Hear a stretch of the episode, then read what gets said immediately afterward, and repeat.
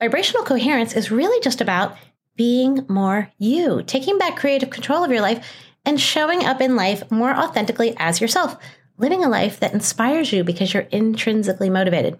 And I want to just discuss here quickly three things that you can start doing in your everyday life to be more vibrationally coherent, to honor your own vibrational coherence. An incredibly easy way to become more vibrationally coherent, to honor your right to be vibrationally coherent on the daily, is simply to speak your truth. Now, if you think about this, when we don't speak our truth, imagine what a powerful message that is sending to our subconscious programming, to our beliefs about ourself, our self image, our ideas, our self concept, saying, you know, uh, your needs aren't important or aren't worthy, worth expressing or worth other people acknowledging your desires, the things that you're excited about. So it's really important that you get in the habit of honoring and practicing speaking your truth. Because first and foremost, you're sending that message to yourself. Hey, my ideas matter. My thoughts matter. My needs matter. My desires matter. The things that I'm excited about matter. And that also will resonate with people, and especially the right kind of people that are aligned with those ideas as well and can honor that for you.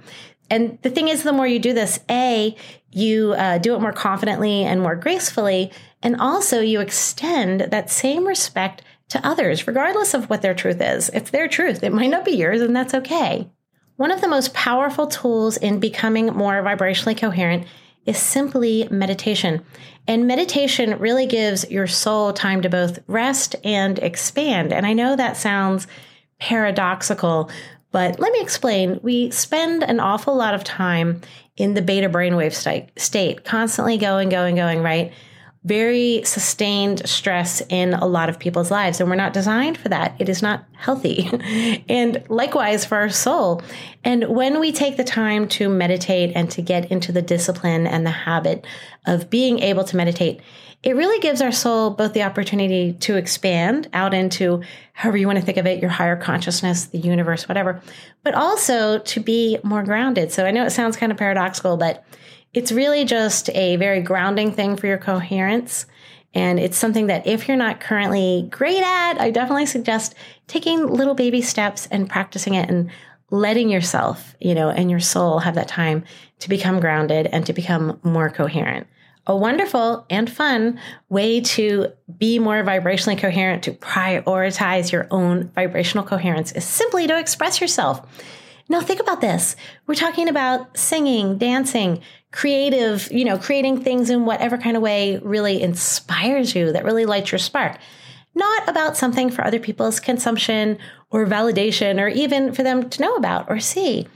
When are you more present and in the moment than when you're singing and dancing or creating something that you're really inspired to create? You're intrinsically motivated to do that. Think about the vagus nerve and how that's stimulated when we speak, when we sing, how good it feels when you are dancing around if dancing is your thing. But whatever is your thing, you really need to give yourself permission because we're not really, I don't think, any more truly aligned with our truest and highest selves than when we're being creative, when we're creatively expressing ourselves. And there you have it. There are three easy, fun things you can start doing right now in your everyday life to honor your soul, to show up in life as your truest and best self, to become more vibrationally coherent. And as always, you know, the truth is in the experience. So go out in your life and put those into practice. See what meaning, what truth it holds for you. And I'll talk to you soon.